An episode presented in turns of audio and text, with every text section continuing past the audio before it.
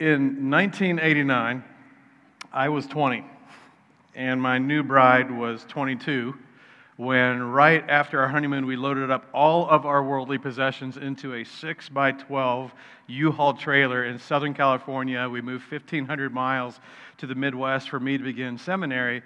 And after getting settled, we began doing what all of you have done at one point or another, and that is we began the somewhat stressful venture known as church shopping. And uh, listen, this was before the internet, okay? This, this was the day of yellow pages. Anyone remember those? Okay, we got a handful of people, yellow pages. It was a very versatile tool. It served both as a source of information uh, for those of us who lived near a bigger city. Two or three of them served as a booster seat for us when we were children uh, at the table. But you'd have to flip through all the pages, get to the C's for churches, and then you'd jot down a list from the uh, yellow page ads that you saw.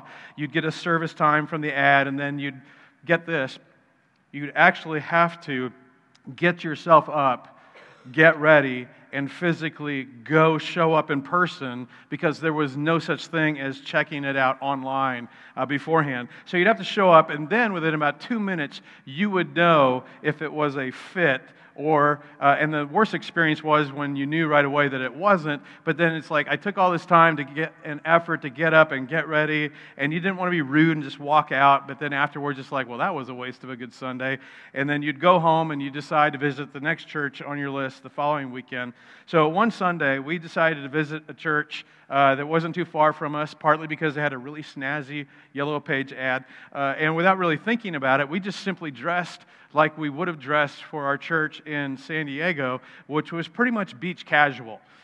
And it was the awesome 80s. So everything was really brightly colored, okay? Uh, so the morning of our first visit, we arrived about 10 minutes before the service. The parking lot was packed. We walked into the church, about three, 400 people. Uh, the lobby was bustling. We looked around. We weren't really sure where to go. But within about 10 seconds, we realized that we stood out like a cat at a dog pound. Okay, we were clearly in the wrong place because we were looking around. Uh, everyone was dressed differently. And by the looks on their faces, we could, we, we're, we're in the wrong place.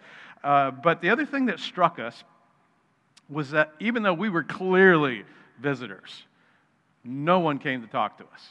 No one approached us. Instead, people were obviously avoiding us. But in spite of that fact, we really enjoyed the music. We enjoyed the preacher, so we decided uh, we're going to give it one more shot. But I, the way I think, I said to my wife, I said, let's do an experiment. And uh, the following Sunday, I wore a suit and tie back in the 80s, right? Okay. So I wore a suit and tie, and my wife wore a beautiful 80s dress, okay? And uh, we, uh, we did like what we'd done the week before. We got there 10 minutes early. We walked in the lobby, and immediately we had person after person and couple approaching us, welcoming, welcoming us as first time visitors. They wanted to know our names, where we were from, how long we've been married. They congratulated us for escaping the heathen state of California. They said how glad they were for us to join them for the first time. And I remember, as much as I tried to make it into a game, it bothered me. And the more I thought about it, it just began to bother me deeply uh, it made me wonder how many other outsiders had walked in through those same doors and received the tr- same treatment that we had the week before. How many others maybe, maybe feeling lost, maybe seeking God, maybe experiencing spiritual or mental or relational challenges or confusion or even pain, had finally worked up the courage to go and insert themselves into a social situation with people they did not know desperately hoping to find answers, maybe healing, maybe hope, belonging, only to be ignored by the insiders because of the way they looked. How many hundreds of thousands, if even millions over time, have been turned away from the good news of Jesus Christ and that of a loving God because a group of Christians ignored them at best or ostracized them at worst based on appearances or based on other illegitimate reasons?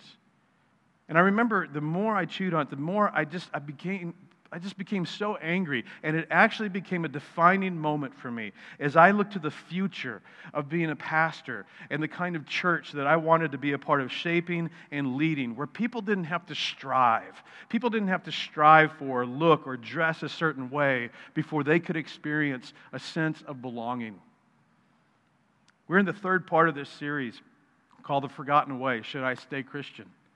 And we've been talking specifically about the word Christian because for far too long, huge segments of people, especially Americans, have settled for Christian. And whether you're a Christian or not, if you've missed either of the first two messages, you'll be somewhat a little fuzzy or unclear, maybe confused what I mean when I say that. So please be sure to get online and watch or listen to that later, not now, uh, because what we're talking about, it's a huge deal, and there's a lot at stake because millions, rather than being inspired to know and follow Jesus, are being driven away or kept away from God and faith and church, not by the overwhelmingly good news that through Jesus we have been gifted the opportunity to have peace with God and a richer, fuller, more meaningful life. Most in America are being driven away by what we call Christianity or evangelical Christianity that long ago lost sight of what we've termed the forgotten way. The earliest followers were sometimes referred to as the followers of the way. And beginning in about the fourth century, men, women, and culture began to settle for Christian. Huge segments, and we've suffered the consequence ever since. The consequences. It's why there have always been Christians on both sides of every issue utterly opposed to one another. Christians on both sides of every war. Uh, Christians on both sides of every political, legal, and moral argument. It's why some of you, you have family members that you kind of believe the same stuff, yet you just can't seem to get along. And, and we've said that the reason why is Christian, why Christians can be such a divided, hostile, quarrelsome group, is because the term is only used three times in the New Testament. It was a derogatory term created by those, uh, manufactured in the first century by people who weren't Jesus followers. The term that the people who followed Jesus in the first century that they used to describe themselves was what word? Disciples. A synonymous word that was used was follower or followers. And as we've shown the past two weeks, you, you can be a Christian and yet believe anything and treat others any way you want. You can adopt just about any kind of lifestyle you want. And if, if anybody challenges you, you just say, Don't judge me. I'm Christian. And you tell them something that you believe. But the difference between a Christian and a disciple is this Christian is all about what a person believes, disciple is about what a person does. Christian is like following on Instagram, like, wow, check out that lo fi pic of Jesus feeding 5,000 people on that mountainside, like hashtag beautiful, hashtag unlimited fish and chips. Like and share. Okay? Disciple is following that does. Jesus, tell me how to, my live, how to live my life. And the answer is yes before you even tell me what it is. And if you consider yourself a Christian, you need to understand people who are not followers of Jesus, who don't consider themselves Christian, they are watching.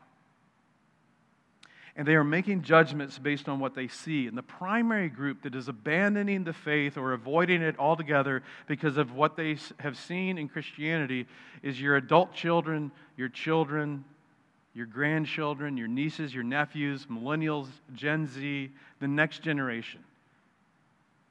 Now, as I said two weeks ago, is there a percentage that will avoid or walk away from or put God in a box on a shelf uh, because, bottom line, they want to be able to do what they want, when they want, with whom they want, and they don't want anyone, including any God, telling them what to do or not do? Absolutely. I know that because that was me for a long period of life. And then God got my attention in a big way. Uh, in the last few years, I've become a country song guy. One of the top 10 country songs on the chart today is by Jelly Roll.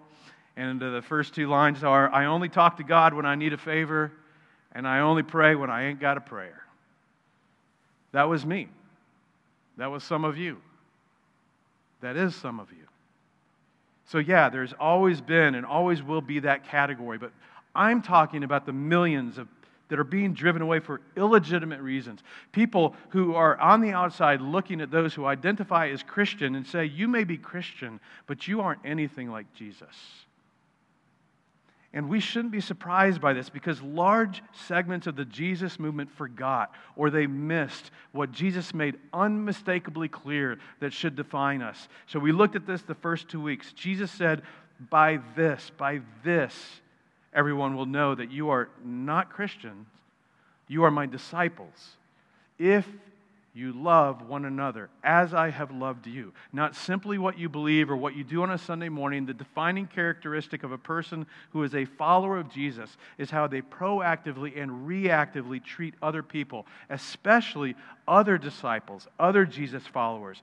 And to know what Jesus meant by what he said, we have to watch what he did and how he demonstrated that love. So, for the first two weeks, we talked specifically about this, and this is a huge deal because, I, as I've said, if we don't get this right, nothing else matters. We will just be part of the problem, not the solution. Repeating mistakes of the past, and what's at stake is the faith and the hope of the next generation.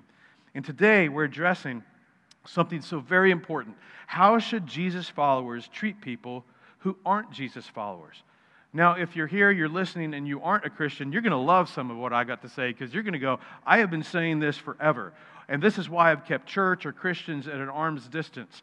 But for those of us who want to be more than just Christians, we want to be followers, we want to be disciples, the question is how are we to respond to people who aren't or who have decided they don't want to be? And the first thing that we have to do is go back to something else that Jesus said uh, before he left this earth. He's got his closest followers gathered together, uh, and he's uh, getting ready to leave for good. And here's what he said He says to this group, You, go. Go and make. And he didn't say Christians. He said, Go and make disciples. There's our word. And to make disciples is actually a single Greek word. It means to cause someone to become a follower, a student, or a pupil. He says, What I have come to offer is of utmost importance. So I want you to be followers who cause other people to become my followers. People of all nations, baptizing them in the name of the Father and the Son and the Holy Spirit, and teaching them to obey everything I've commanded to you. And then he left the earth, and his closest followers began doing just that. They began to develop these little word, little, not the German word kirche or church. The Greek word is ecclesia little Jesus communities. They began to live and they began to teach in such a way that people were drawn to, inspired to become followers of Jesus. And it grew and it grew and it grew, and things were going great. The movement was focused on the event, the resurrection of Jesus, which affirmed everything else that he taught. But then there was a moment that would alter the course of the Jesus movement forever leading up to what was called the Battle of the Milvian Bridge against, against Emperor Maxentius, 28 October 312 AD. Emperor Constantine and his soldiers, they uh, had what they interpreted as a vision sent by the Christian God.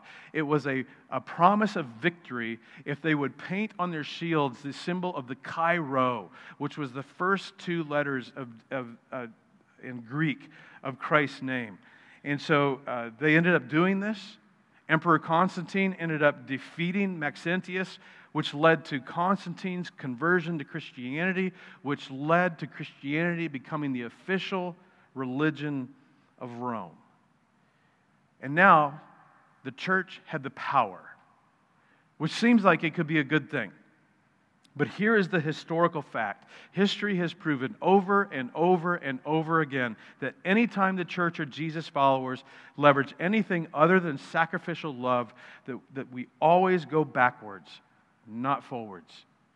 Because Jesus said it by this one thing all people will know that you are my followers by how you irrationally, counterculturally, sacrificially love one another. But once the church got the power, they decided we are done with love.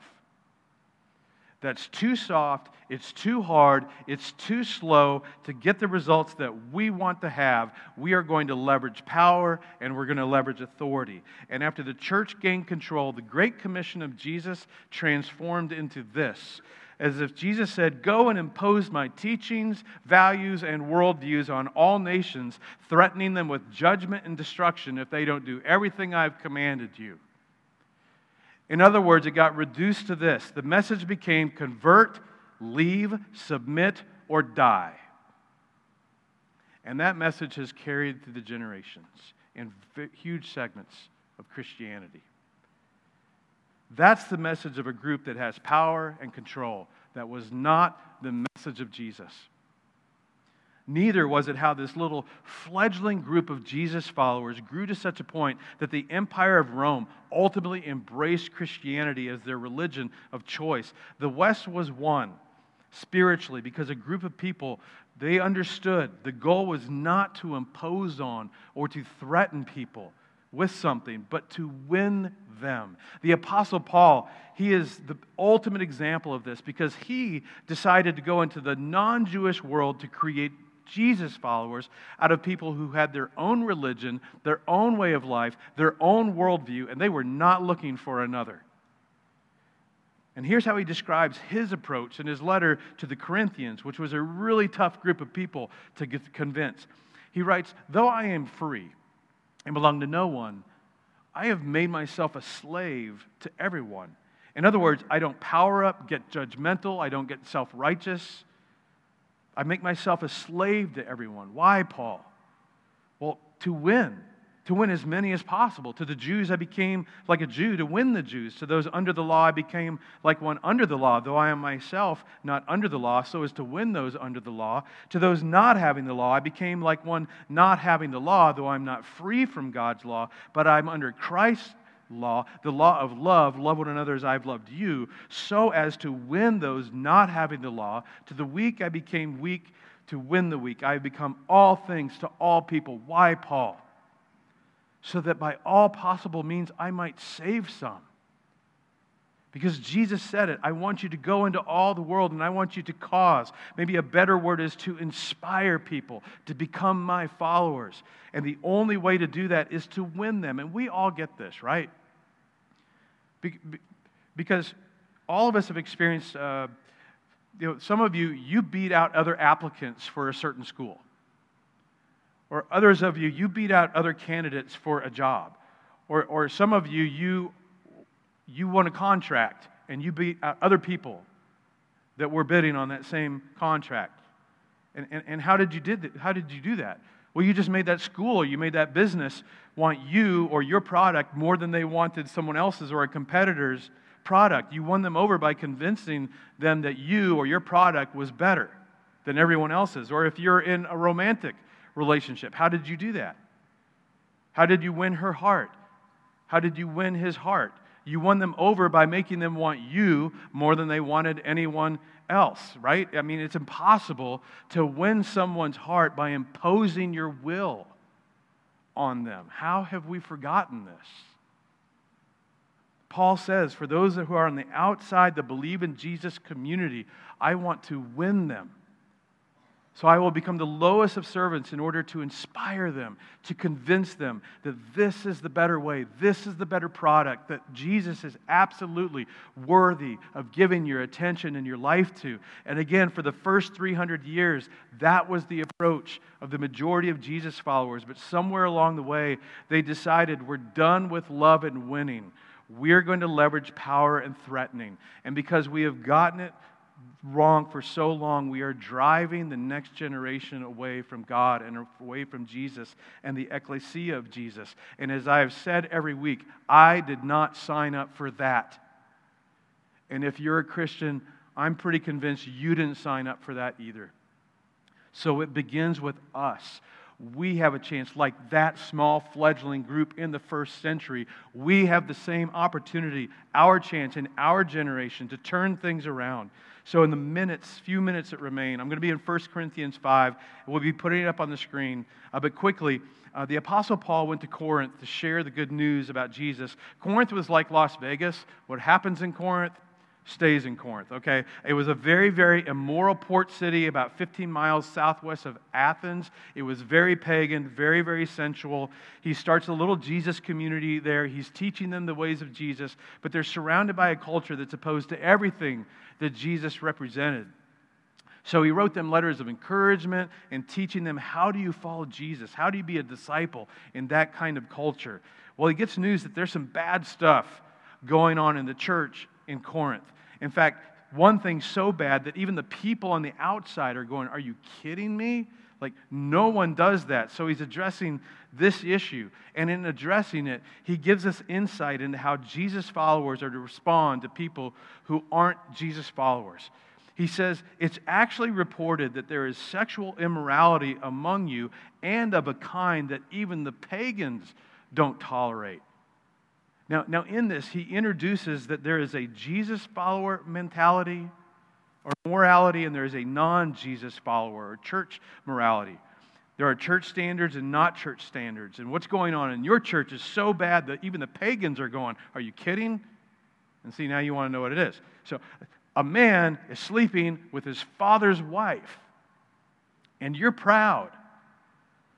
So, there's a guy in the church, his mom had died or his parents got divorced, uh, his dad remarried, and somewhere along the way, this guy is now stat, shacking up with his stepmom, Jerry Springer show. So Paul's going, seriously, you're, you're letting this go on and you guys are proud? Now, it's important when you think of first century church, think more of a like a large community group. When people showed up, everybody knew what's going on in everybody's life. So they all know they're showing up, but the problem is no one's addressing it. And so Paul says, Shouldn't you rather have gone into mourning and have put out of your fellowship the man that has been doing this? For my part, even though I am not physically present, I am with you in spirit. And as one who is present with you in this way, I've already passed judgment, to which we go, whoa, whoa, whoa, Paul. The Bible teaches that you shouldn't judge. Paul could have gone, I'm writing the Bible, okay? So, th- and, and this will be some news to some of you. Jesus and the New Testament writers don't say we shouldn't judge, they tell us who to judge. Paul's like, I, I haven't even met this guy. But if what you're saying is true, I've already passed judgment. So in the name of the Lord Jesus on, on the one that's been doing this. And here's why I pass judgment on him. Because this guy is in the Jesus community. He is a follower of Jesus. I mean, in, in, in, in this time, like to go public was to be baptized publicly. You're public, people know. You've made a statement. So he has signed on to be a disciple, and his behavior is way off course for a disciple. In fact, even the non Jesus followers are shocked. So he says something really strong. It's actually a legal phrase. So he says, I want you to put this guy out of church and I want you to hand this man over to Satan. The phrase, like, I want you to hand him over to his parole officer. So meet your new parole officer, Satan. Okay? And so this is figurative language, okay? He's, he's saying, okay, tell this guy, pull him aside and tell him, if you want to do this, that's your choice you just can't do it here as part of this community and movement and what we're trying to represent and who we represent. So go ahead and, and go out there and just go all in. Because Paul knew what some of you, like me, have learned the hard way, what everyone learns eventually. Sin always has built in consequences. In fact, Paul, in another letter, says that the wages of sin is death. He says that in context. He isn't referring to physical death, but it's rather that every time you sin, there's a death of sorts, that sin kills things. For, for some of you, you started out with something that was really fun in your life, but then it became an addiction. Sin will kill your finances.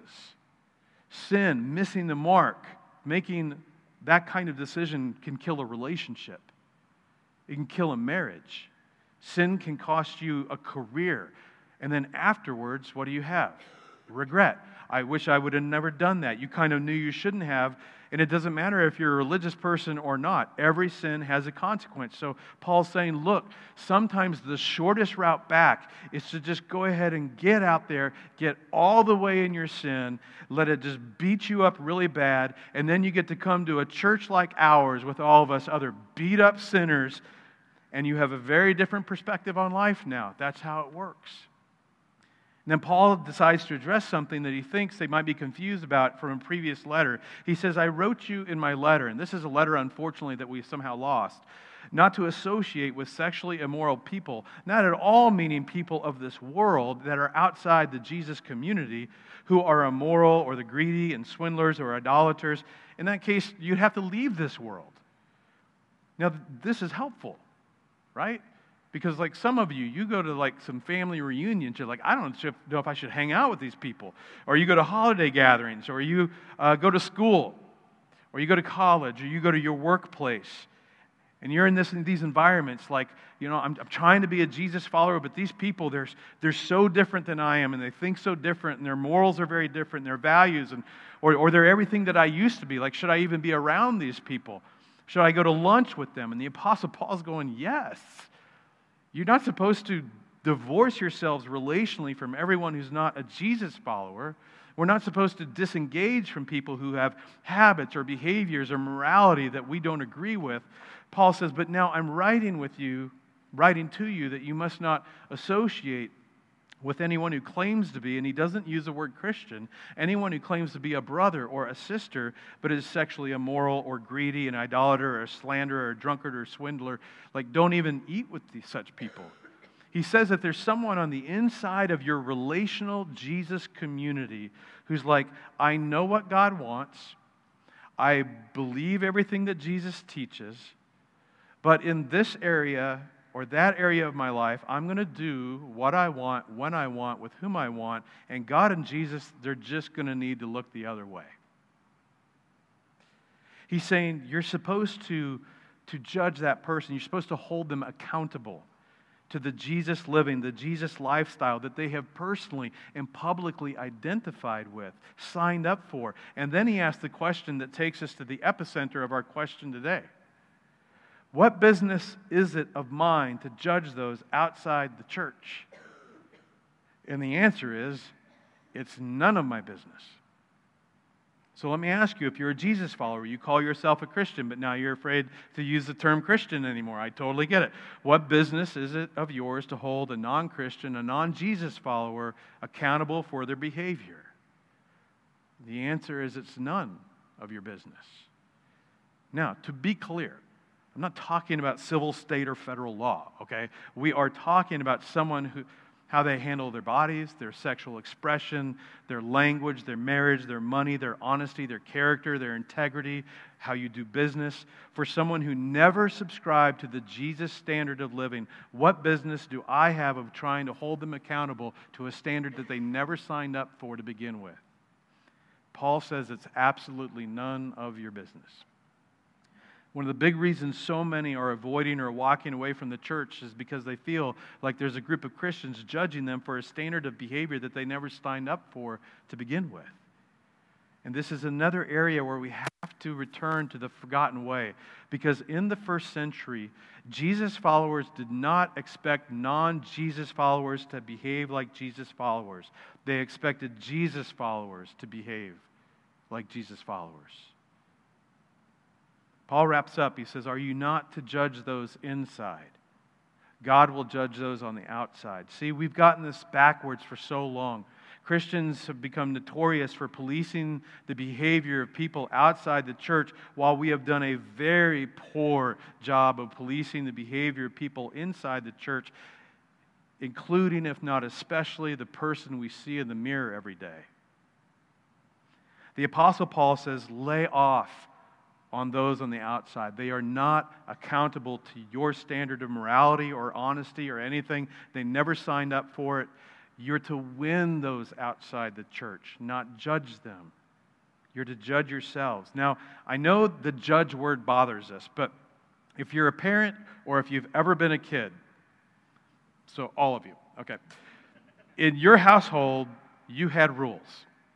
And when you disobeyed the rules, the judge showed up, okay? It was maybe your mom or your dad, most often probably your dad, or they came together and they judged you. They said, okay, in this household, here's how we live, here's what we do, here's what we don't do, and if you're to live here and if you violate those things, you're to be judged, okay? It's not a good household that doesn't have rules, and it's not good parenting if there's never any judgment. When my four kids broke the rules, I held them accountable. Growing up, when I broke the rules, I was held accountable. That's all Paul's talking about. That once you become a part of the body, once you join the Jesus community of followers, there are life rules, there are life standards, and there is accountability that we have been called to grace and we have been called to truth. Please don't miss the next two weeks. We are called in love and humility to judge one another. But we have no business judging the morals or the values of those outside the church and Jesus community, what they do with their bodies, their money, or the way they live their lives outside the church. Another, another way to think of this is uh, how many of you parents that are parents, you go home uh, and then you go to the houses around you to make sure those kids are doing their homework. None of you do that. Why? Because they're not your kids, okay? But if your kids, they don't stu- study or they don't do their homework, then you address it. And if you feel ju- they feel judged, you don't care. Like, I'm the parent, I'm the judge, go do your homework. But you're not going to walk into the house of a neighbor and judge their kids if they don't do their homework. They're not your kids. That's all Paul is saying. But this is such a big deal. A great illustration of this is several years ago, a pastor by the name of Mark Driscoll and his wife Grace, prior to Mark hitting some big bumps in the road, they wrote a book together called Real Marriage. And they were actually invited onto The View. How many of you are familiar with The View? Okay? Like five of you? No, more of you are. Uh, well, if you don't know, imagine you're a pastor. Uh, you and your wife, you're talking about Christian sex and marriage. Uh, there's one conservative in this group, Elizabeth. She's not there that day, so no one is going to be sticking up for you. It's a bit of a hostile environment. Whoopi Goldberg appears perplexed about this whole idea of abstaining from sex outside of marriage, out of the context of marriage, and she asked a great question. And think about how you would answer this question. She says, I, I just have to ask because you're talking a lot about being married. Now, if you're widowed and you meet somebody, but you don't want to get married again because it's so hard and complex, are you saying that a widow or a widower should just do without because God doesn't like that? Or are, are you saying that people who are widows or widowers, if they don't want to get married again, they just can't have sex anymore? Now, that's a good question. And one response would be, well, that's what the Bible teaches. If you're not married, you're not supposed to have sex. That's one approach to which most people are going, well, no, thank you then. Another response is to go, well, I don't know. And you go anywhere. But here was his response. How do you argue with this? He says, I, I worship a guy who died and rose as a virgin. Like Mary gets all the virgin press. We never, never think about Jesus, right? I worship a guy who died and rose as a virgin. So that example would be that you can live a full, great life without being sexually active. In other words, I'm not telling you what to do. I'm not telling every widow or widower, or I'm not judging anyone. I just want you to know that there's a category of life that can be fulfilling and people can be happy without being sexually active, which honestly, in today's culture, this idea is rarely, if ever, talked about, right? In fact, recently I had coffee with a fantastic young man going to school here in Wichita who shared with me about his love for God and Jesus and even the church. But he is also 100% attracted to men only and he's on a journey. He's trying to figure out the implications of what this means for his life and his faith. But one thing that he said really struck me. He, he, he has yet to share with his family, but he has shared with some of his classmates. And something that he hates is how, for many, he suddenly becomes their gay friend. And he hates it because he said his sexual attraction is just such a small sliver of who he is as a human being. He's so much more. He doesn't want to be identified by his sexuality. But again, the assumption in American culture is to have a full, great life. Sex has to be a part of it. So naturally, Whoopi asked, Well, what does that look like? How does that work? And then Mark's wife, Grace, responded, We know a lot of widows, actually, and single moms. And they're very happy. They have a relationship with Jesus. They're very happy serving other people, and they, they can be content. If they desire to have sexual relations again when they're married, great, but they can be content without it. In other words, there's a category of very real, very content, very happy people who are not in and out of bed with people that they're not married to. And I just want you to know there are Christian men and women, is what the message is, who take the scriptures what Scripture says about marriage and sex seriously, and they actually live that way. It may surprise you, but rather than feel repressed or cheated, they actually feel content and fulfilled and are living deeply meaningful lives. See, that's how you answer a difficult question once you understand it's none of my business to judge non Jesus people with their, about their lives, their time, their money, their sexuality. What is my business is to follow Jesus to the best of my ability and to allow people into my life who are doing the best to follow Jesus to the best of their ability to make sure that we do a good job of humbly and lovingly, lovingly policing one another's behavior for our good. Because sin always steals, kills, and destroys. And what is my business is to take my cues from Jesus and from Paul, doing whatever I can to serve and love and invest in the lives of those outside the faith and to live in such a way that it is inspiring, that it is winsome, until they come to the point that they don't want to be out on the outside anymore, that they want to know what does it take to become part of what you are a part of. And I'm telling you, when we get this right, people don't feel coerced, they feel drawn. And, and you know this, right? I mean, most of you are Christians. Most of you are Jesus followers. And I know that how that happened. You weren't coerced. You were won. You were drawn. It didn't happen because someone decided to impose their beliefs and values and worldview on you and threatening you with judgment and destruction if you don't do everything God has commanded.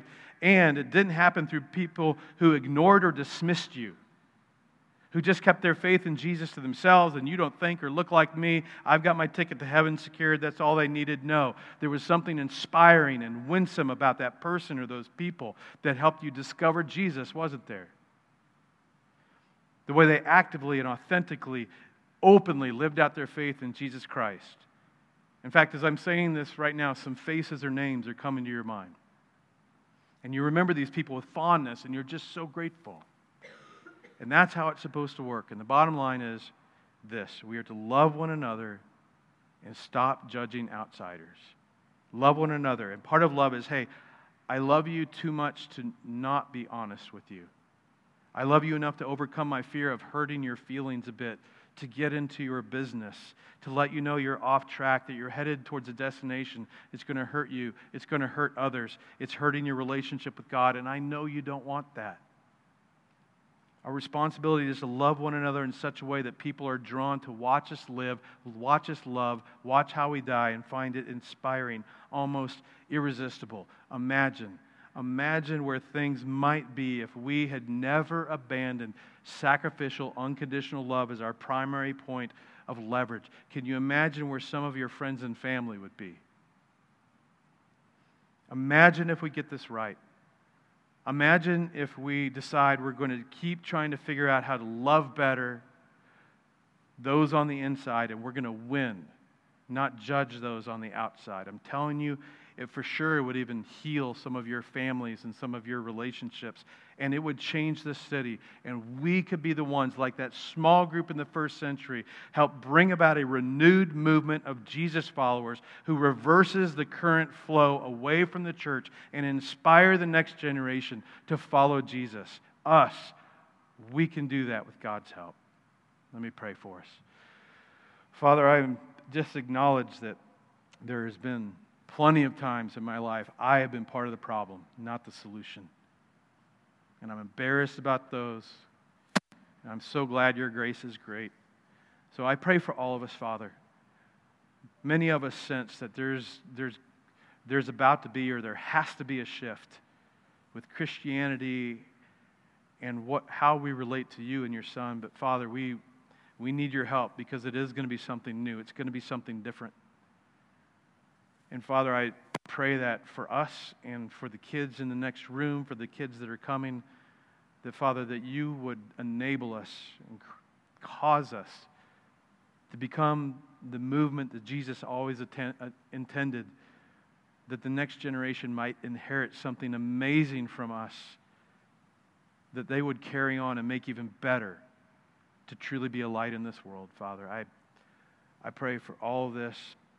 And I pray for us, God, that we've got those things in our life where we know we're just hoping you're turning a blind eye. And I pray that you would give us the courage and the strength that is needed to take that step of obedience and submission and to trust you with the outcome. I pray all these things in the name of Jesus. Amen.